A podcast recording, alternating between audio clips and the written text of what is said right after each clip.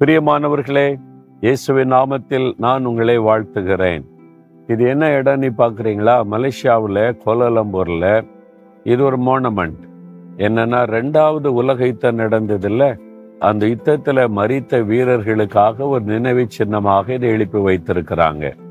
இந்த முதலாவது உலக யுத்தம் ரெண்டாவது உலக யுத்தம் உலகம் முழுவதில் எத்தனை லட்சம் பேரை அது வந்து பலி வாங்கி விட்டது இல்லை அதை நினைத்து இப்பொழுது நம்ம துக்கப்படுகிறோம். அதனால தான் யுத்தம் வேண்டாம் சமாதானமா இருக்கணும் என்பதை நம்ம விரும்புகிறோம். ஆண்டவரு கூட பாருங்க நம்ம சமாதானமா இருக்கத்தான் விரும்புகிறார். இருபத்தி ஒன்பதாம் சங்கீத பதினோராம் வசனத்துல கத்தர் தமது ஜனத்திற்கு சமாதானம் அருளி அவர்களை ஆசிர்வதிக்கிறார். ஆண்டவர் கொடுக்கிற ஆசிர்வாதம் தான் சமாதானம் என்பது. இதை பணம் கொடுத்து வாங்க முடியாது. பதவியில இருந்து அந்த சமாதானத்தை பெற்றுக்கொள்ள முடியாது. நம்ம விரும்பினதெல்லாம் செய்யறதுனால சமாதானம் உள்ளத்துல வந்துடாது இந்த சமாதானம் என்பது வானத்தையும் பூமியை உண்டாக்கின ஆண்டவர் நமக்கு தருகிற ஒரு ஆசிர்வாதம். அதாவது மனதில் நிம்மதின்னு சொல்றோம்ல ஆத்ம அமைதி அப்படின்னு சொல்றோம்ல அதான் அந்த மெய்யான தேவ சமாதானம். Divine peace in our heart அதுதான் இந்த சமாதானத்தை தேடிதான் மனுஷன் அலைகிறான். ஆனால் இந்த சமாதானம் என்பது தேவன் கொடுக்கிற ஒரு ஆசீர்வாதம்.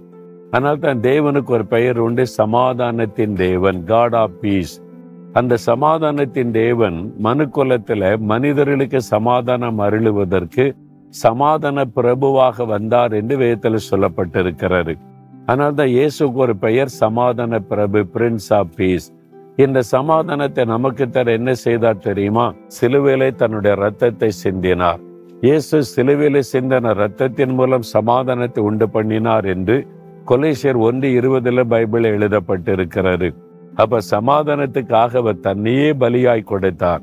இதை எந்த ஒரு மனிதன் விசுவாசித்து இயேசுவே நீ சமாதான பிரபு என் சமாதானத்திற்காக சிலுவையில ரத்தம் சிந்தினீர்.